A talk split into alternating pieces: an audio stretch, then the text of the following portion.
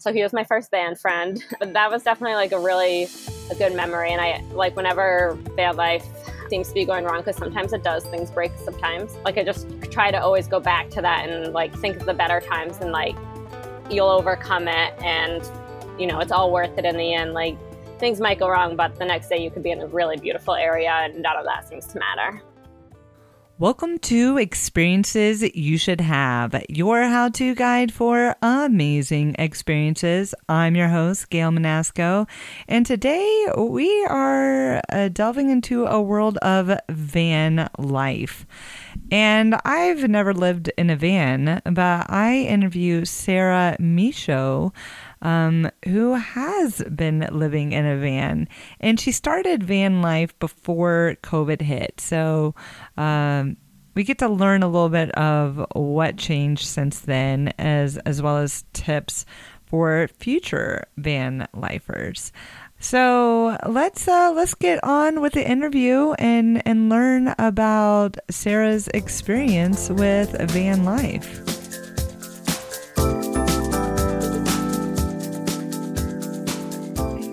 Welcome, Sarah, to the podcast. We are so excited to hear about van life. Thanks so much for having me on here. Yeah, this is, I mean, how timely. I feel like everyone I know is talking about getting an RV or they're talking about van life. This is very on trend. So I'm just very curious about your story and why did you start living in a van? Yeah, so for me, I started living in a van February 2019, so it's been about a year and a half. And, you know, if I'm being honest, I was just in a rut where I was with my life. Like, I was working more than 40 hours a week. Every cent I was making was going into bills. You know, I felt like I wasn't living, or I was just living for the weekends. So that's when I decided to make the change. I had seen something on Instagram about van life, and it just really snowballed there for me. You know, I started researching more and more about it, and I realized it was a life I could live. And then it became all encompassing. It was like all I thought about. It was all I researched. I remember telling my parents at like Easter dinner that year, back in March, and they were like, "You're crazy." And I don't think anyone really thought it would happen. But the next thing I know, I'm in touch with my realtor selling the condo. That was going to be how I funded my van. And so, yeah, it just kind of all went from there. It all just like, it worked out wonderfully.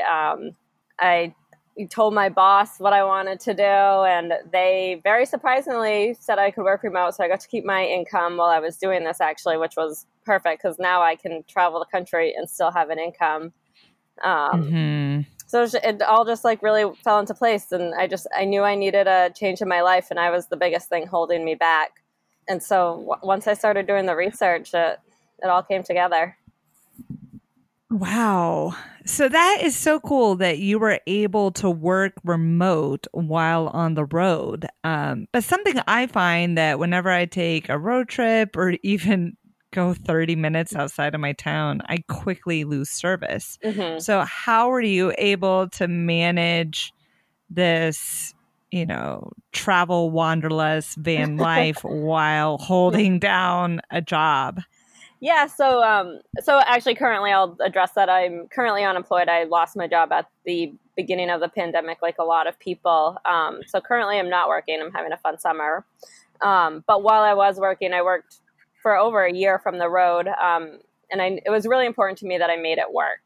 So whenever I had my work days coming up, I made sure to be in a city or town that had really good cell phone service. I knew I needed that to make it work. Being in a spotty cell phone service area just wasn't going to cut it. So I would travel into a city or town. It's also a good excuse to like shower and do the chores that you need to do in van life. And so for my Wi-Fi and the connection to my computer, through work, I actually had a hotspot through Verizon, which I found worked pretty well most of the time that I was in a city or town. And then on my personal phone, it was through AT&T. So I had coverage from both providers. And I found that usually between the two, I got decent enough service to work. So on work days, I would do about 10 hours. I was 30 hours a week, so I would do 3 10-hour days and just crank away in the van and get my stuff done so that I could have a nice long weekend off the grid, enjoying whatever I set out to do. Wow. A way to make that work. That's impressive. And what would you say is your just favorite memory from van life? Ooh, that's a really good question.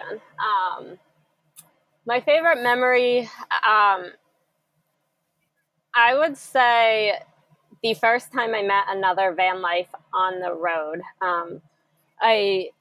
I was about 3 weeks into van life. I was definitely feeling a little lost, not very confident in my plan at that time. My heater had just broken and I was in the mountains of Colorado, and I just had no idea what I was doing. So I had to drive south because my heater was broken. And I was just didn't know anything. And I got to Arches National Park and things started to fall in place from there. So Arches National Park is just absolutely amazing. It's going to put you in a good mood, for anyone that goes there. So I spent the whole day riding around, seeing all the arches. I went for this longer hike the second day I was there. And when I came back to my van, I had a Post-it note on the window. And I was like, oh, no, am I in trouble for how I park? But it was actually another van lifer. And he was like, hey, I saw your van, saw you're from New England. I'm also from New England. I'm going to be in the area for a couple days. Here's my Instagram. Message me if you want to meet up. And that was my first interaction with another van lifer, a real live other van lifer. So I looked at his Instagram profile, decided he seemed safe enough to meet. We met in a public place. It wasn't a date or anything. Everyone thought that when I told them about it.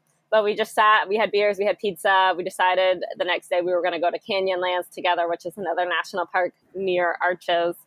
And we spent the whole day exploring. It was my first time sleeping on BLM land that night. He helped me figure out how to find BLM land. And for those of you who are listening, BLM land is Bureau of Land Management, and it's free public land for anyone to use. So that's really popular among van lifers because you can go and use this beautiful land when in the Red Rocks or wherever you are. And it's free camping. So that's really popular among van lifers. So my first experience was with him, and we made a fire, and we just sat around that night talking about van life and how we got to where we are and some of the struggles we both had with it. So he was my first van friend. But that was definitely a good memory. And I whenever van life seems to be going wrong, because sometimes it does, things break sometimes. I just try to always go back to that and think of the better times and you'll overcome it. And, it's all worth it in the end. Things might go wrong, but the next day you could be in a really beautiful area and none of that seems to matter. I love it. It's beautifully, beautifully said. So you mentioned that you lost your job at the beginning of COVID, and I'm so sorry. Thank you.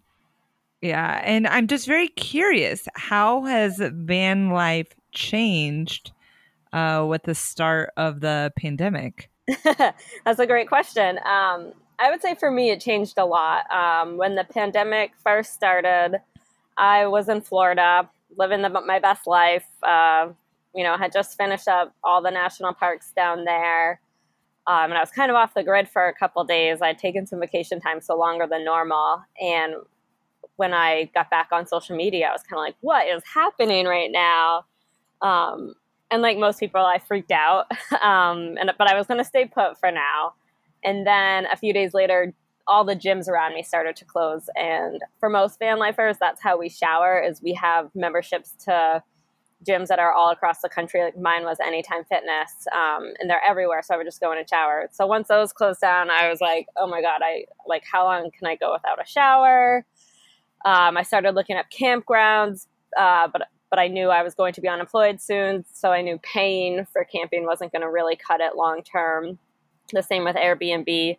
So I waited it out a few more days. I started talking to other van lifers to see what they were doing. And everyone just seemed really lost at that time. And people were either making the decision to travel back to their home base. And I don't actually have a home. I don't have an apartment anywhere, but I have family all through New England, so I consider that my home base. And then a lot of other van lifers chose to go onto BLM land and just quarantine there for what they thought would be 14 days, which rolled into months. For me, it really changed a lot. So I came back to New England. I drove straight back, and I've actually been here since April. But I still do the van thing. It's different now. Like, I'm traveling more locally. I always go back to someone's house to shower or, hang out for a few days, use their amenities. And then I'll go on another little road trip. And I try not to take groceries from small communities that need them. Kind of seems like that problem solved, shelves are stocked again, but I still think it's important to not take the resources from small communities. So I tried to get those in the bigger cities when I can. Got it. So would you recommend for someone to get into van life in these COVID times? That's honestly a really tough question. I think everyone has different opinions on what is right and what they're comfortable with doing. For me, I just feel more comfortable staying here. And now I have some obligations, for dates to be in the area. So I just haven't decided to not leave yet. I'm sure I will hit the road again, probably sometime this fall. And just, be really careful. You got to look at each state to see what their regulations are. You have to quarantine for 14 days before you go in that state, or after you get into that state, you have to have a negative COVID test to cross into that state. For example, right now I'm in Maine, but my license plates are Massachusetts. So I actually got a COVID test before I came into Maine, just in case somebody asked me, I could feel confident that I didn't have COVID and I wasn't spreading it to these communities, just because that's what Maine's rules are right now.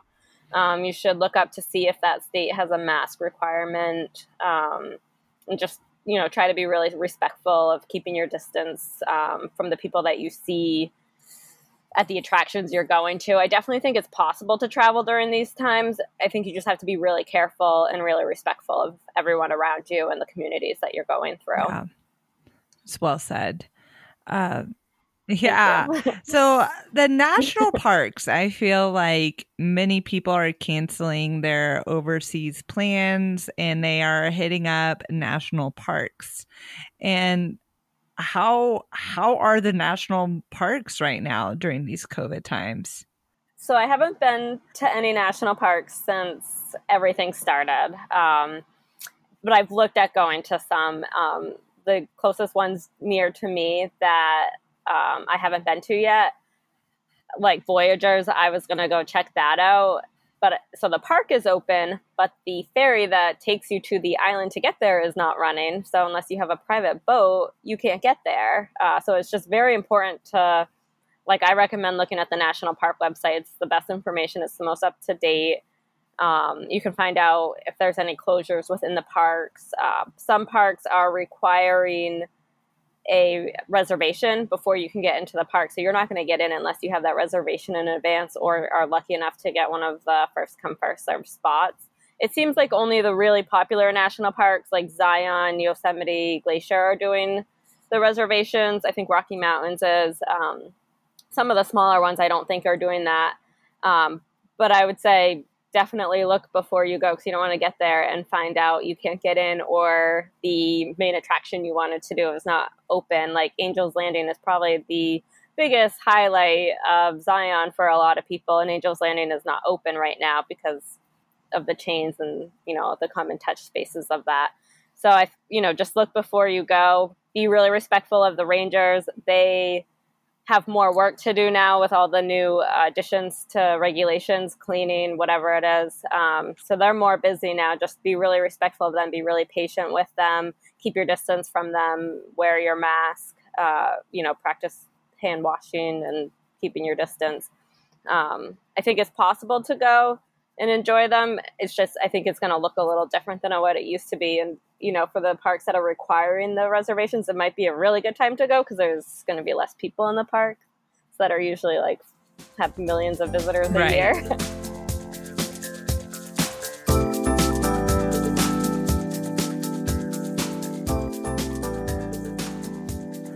Now, I'd like to break out some logistics for getting into van life. So what kind of van do you have, and what kind of van should people be looking to, or should they be looking into? Yeah. So mine is a 2017 Mercedes Sprinter. I have the 144-inch wheelbase. They also have a 170, which is longer. And I believe they also have a 170 extended, which would just be massive. So for me, the smaller one was fine. I went with Mercedes because it was a personal preference, but the Mercedes runs off of diesel. So therefore, you might get a longer lifespan, more mileage out of it. And that was really important to me. And then I thought it would also have a higher resale value if I were to ever sell it, which I'm not planning on doing anytime soon, but, you know, the thought was there that I wouldn't live in a van forever. Other really popular models that people are building out are the Ford Transit and Dodge ProMaster. I don't know a whole lot about them, so I don't want to like give advice on them, but I do believe they are like a cheaper option than the Mercedes. And a pro for those is I believe they are also their smaller model, like my 144 inch is slightly bigger, so it's a little wider and a little longer. And when you're living in a van, space is everything. So they definitely have some pros. They're very popular, especially because of the cost of them. I've never driven one, but I know quite a few people that have both models of those. Some people prefer to buy a van that's fully converted. Like you buy it fully converted. You can buy factory ones like that. Those are wicked pricey. I didn't even look at those. And then like if you look on Craigslist, you can also find people selling their converted vans. So, you know, it's fully done when you get it. You just get it and go. So that's also an option. But those are the main vans I see. If you're lucky, you might find the Westfalia. But I didn't trust myself driving one of those because those are all older models. And if it broke down on the road, I would not know how to fix it. Yeah. Yes, our neighbor just got a van, and it's like an old VW van, and it was like day number 2, and then the van was in the shop. But she is learning all about how to fix her van. It's got all of her tools and parts in the back. That was actually what I had originally envisioned my van life being, and when I told my parents, they're like, okay, please get a vehicle that has power steering. Like, you're already not the best driver. So I got a newer model, reliable vehicle that I didn't think would break down in the desert. Yeah. Okay. So how much did you spend on your van? So I'll preface that question with there's a wide range of costs when you're looking into van builds. When I first started looking, I was seeing everything from $30,000 to $130,000. My cost total was somewhere in the middle. So my van itself, I spent about $40,000 on.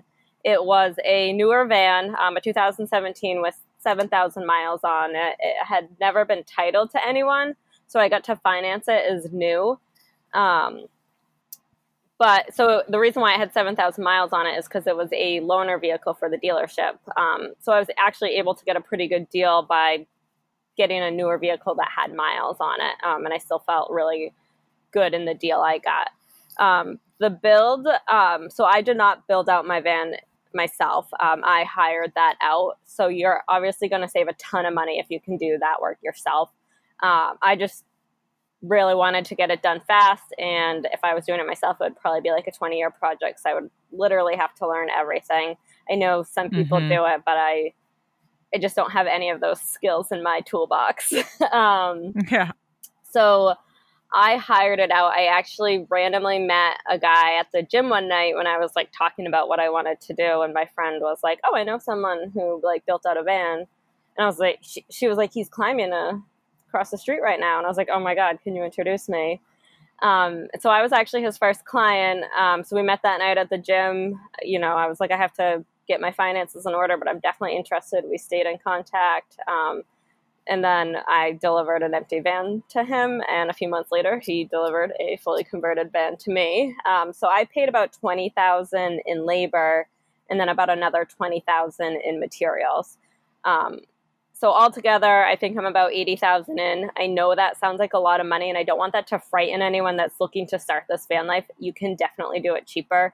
I really, you know, I sold my home to make this my home. So I wanted it to have all the amenities I wanted, like the composting toilet. Like that was just a really important thing for me to have. That's $1,000. You do not need $1,000 toilet. Mm-hmm. So there's ways to make it cheaper. And like I said, if you can do the build yourself, that will obviously make it a lot cheaper too. So I don't like just giving the sticker price, because I feel like a lot of people have shock from that. And then they think it's never going to be possible for them, but they're like, you can definitely do it cheaper. And if you think of it in like the big picture as well, like this is my only rent. Like I don't have a mortgage somewhere. I'm not paying rent anywhere. So I'm paying $377 a month to pay off my car. Like that's my rent. So I don't want like the sticker price to scare people. So $377 for how many years? Yeah, I think it was a three year loan. Okay. A 3-year loan? Yeah. That's not bad. I did put down a pretty big down payment, but yeah. Okay. All right. You know, that's not bad. I mean, that is way cheaper than an average mortgage or rent. So I'd say you're winning right now. Thank you. Yeah. Now I'm very curious about the composting toilet. Okay. You got to break that down for me. How does this work? Does it smell? It does not smell. My van does not smell. I was worried about that too. This is actually like the number one question I'm asked is, but how do you use the bathroom? So if you were to see pictures of my van, there is a bench opposite the kitchen. So small space. So the bench cover opens, there's a little fold down, and then I can sit on the composting toilet. So the way that works is it's the Nature Head toilet. And it separates the liquid from the solids. So you have to aim a little bit, but it works. It's not an issue. And because the liquid and the solids are separated, that is why it doesn't smell. So for the urine container, I have to dump that every couple of days. More now because I'm using that full time. I'm not using public restrooms with all the COVID stuff going on. I'm solely using my bathroom. And then the waste container... you have to dump that every couple months. I'm probably a little behind on it. So there's a specific type of mulch. I can't think of it right now. That's in the waste container, and you do your business, and then you stir this handle 3 times and it turns into compost. And then you can, when it's time to dump it, you can dump it in a trash bag and throw it out in regular trash because it's compost, it's no longer human waste. So that's how that works. I highly recommend this toilet. It's like the one thing I always tell people to put in their van. Wow. It's I don't know how people, like some people don't have toilets in their van, and I just don't think that would be a possible thing for me. Okay. Wow. Now, what are the other features that you love about your van? So when I was like designing the van and what I had envisioned, I wanted it to be really homey. Actually today, somebody pulled up next to me where I'm at and he's looking at my van. He's like, it's a cute van. I'm like, that's such a guy response. But I wanted it to feel really homey. So I have this butcher block countertop that I really think just ties the whole space together. I have a drop-in sink, which really wasn't recommended to me to have a drop-in sink with the butcher block just because of water and stuff, but I'm really diligent about wiping up any water spots. So, you know, that's what I would have in my home, so that's what I wanted in my van. I have the Isotherm fridge, which is a stand-up fridge. I really did not want to have the chest-type fridge. You know, I have a stand-up fridge in my old home. That's what I'm used to. So that's what I wanted. It even comes in stainless steel to match all your other appliances, and by other appliances, my sink handle. But I have some fun cactus sheets and a few like succulents hanging on the wall. It's pretty simple in here. There's not a whole lot of wall space, so I do what I can to decorate, but I think the whole van just has like a really homey feel. And that was the look I was going for when it was designed. Mm-hmm. Now, what are the things you added to your van that you don't use? So I actually think I did a pretty good job on this one. I think I used pretty much everything that's in my van, except for I have an outdoor shower head. I've used it twice. And by that, I really mean one time, because one time I was out of water, so I didn't actually get to use it. If I were to redo the build, I'd probably still put it in just because it's such a low cost to add a shower head to your water tank. And, you know, I'm sure it will come in more handy now during these like COVID times. So I would still put it in, but yeah, it's the one thing I don't use, I guess. I would say pack lightly too. The first time I hit the road, I had like half my wardrobe in here and I wore the same shirt every day. Just because it's hard to get to stuff that's hidden. So you wear what's easily accessible and it doesn't really deviate much from that. So you don't need to bring all your clothes, pick your favorite pieces and go from there. And do you have any other helpful tips for people wanting to try van life? Yeah. So if you're like really interested in van life and it's something that you really want to do and you see yourself doing, I would say go for it. Like people always come up to me and say, I wish I could do what you're doing. And it's like, you can. A van didn't fall out of the sky and land in my driveway. I worked really, really hard to get, you know, this possibility to happen for me. Like I did a ton of research. Like I said, every possible moment I was researching van builds, how to live in a van, like, you know, what you do with your urine container waste and how to shower. If you want to do it, you'll find a way to make it happen. You'll figure out how to make it happen financially. Like I know I got lucky in some areas where my work let me work remote, but that's not a possibility anymore. So I have to work really hard again to figure out what I'm going to do from here. So, you know, tips for somebody that wants to live in a van, I'd say just do it. Find out what's holding you back and do it. I think it's a possibility for everyone. I love it. I absolutely love it. And then just curious, I mean, you're in New England now. I know we're in a pandemic, but I'm just curious where you might be going next and why. So I feel like when I hit the road again, a lot of this will depend on the weather for when I hit the road. But I just kind of envision either Colorado or Montana. I just really want some big mountains, some true wildlife out there. I don't want to be in a big city. That's never been my jam, pandemic or not. So yeah, I feel like it's either going to be Colorado or Montana. I've actually been to both of those states, but I haven't done the national parks in either of those states. So I feel like that's probably where I'll be heading. All right. Well, we will be sure to follow you. What's your Instagram handle for those of us who want to see you, where you're going and what you're up to? Yeah. So if you want to follow along, my Instagram is Me Show You the World. So it's my last name, which is spelled MICHAUD. And then you, the world, you is spelled out YOU. And that's how you can find me. I love it. Well, we will be following you. Is there anything else you'd like to add for our listeners? Yeah, just one other tip for the listeners. Van life is really exploding right now. There's more people out there. Like today, I've seen more van lifers than I've ever seen before. And so for all future and current van lifers, I think it's just really important to protect the land that we're given to use. So that means follow the leave no trace principles. There's some cities and towns that have banned sleeping in cars because the waste has just gotten out of control. So if you don't know what the leave no trace principles are, definitely look them up. But I mean, the obvious are like, don't leave your human waste outside your van. Don't leave your trash outside the van. Only have fires in areas that allow it and make sure you put it out properly. You know, make sure you're not starting any wildfires. I think it's just so important if we want this lifestyle to continue for us, because some towns have put up those bans. And if we don't respect the land that we're given to use, this isn't going to be a possibility for us.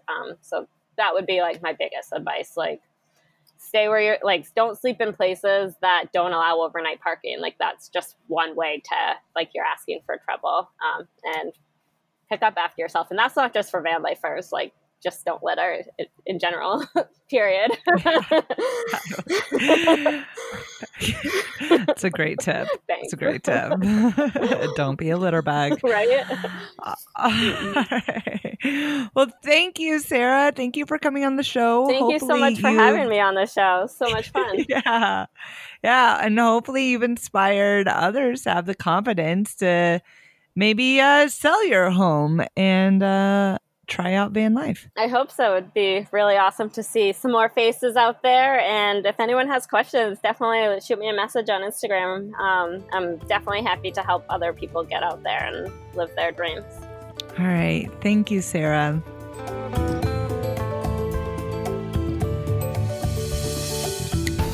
Thank you so much for listening to Experiences You Should Have podcast. And I did want to note out there for people who are curious about accessibility and van life, that there is a guy out there, Kirk Williams. He is an adaptive van lifer, and you can find him on Instagram at impact.overland. And I mean, this guy is pretty cool. I mean, he is traveling all over the place in his wheelchair. So those who are maybe wheelchair bound, just know that there are some really cool options out there. And if you've got questions, maybe consider reaching out to him and seeing. Seeing like how did he do it, or following him on Instagram. So I just wanted to make that note for our listeners. And we are just so excited about some of our new episodes coming out. And one of the biggest ways that you can help support the podcast right now is to share these posts on Instagram, share the podcast with your friends, your family. We've got written up show notes on ExperiencesYouShouldHave.com with more information and photos. So please check us out there. And yeah, keep on listening and subscribe if you have not subscribed to the podcast. And if you are listening to us on an iPhone, if you could click on the purple podcast app and find us there, and kindly leave us a 5-star review. And if you're just not feeling the 5 stars, then you don't need to leave a review. You just ignore that. So thanks again for listening, and until our next adventure.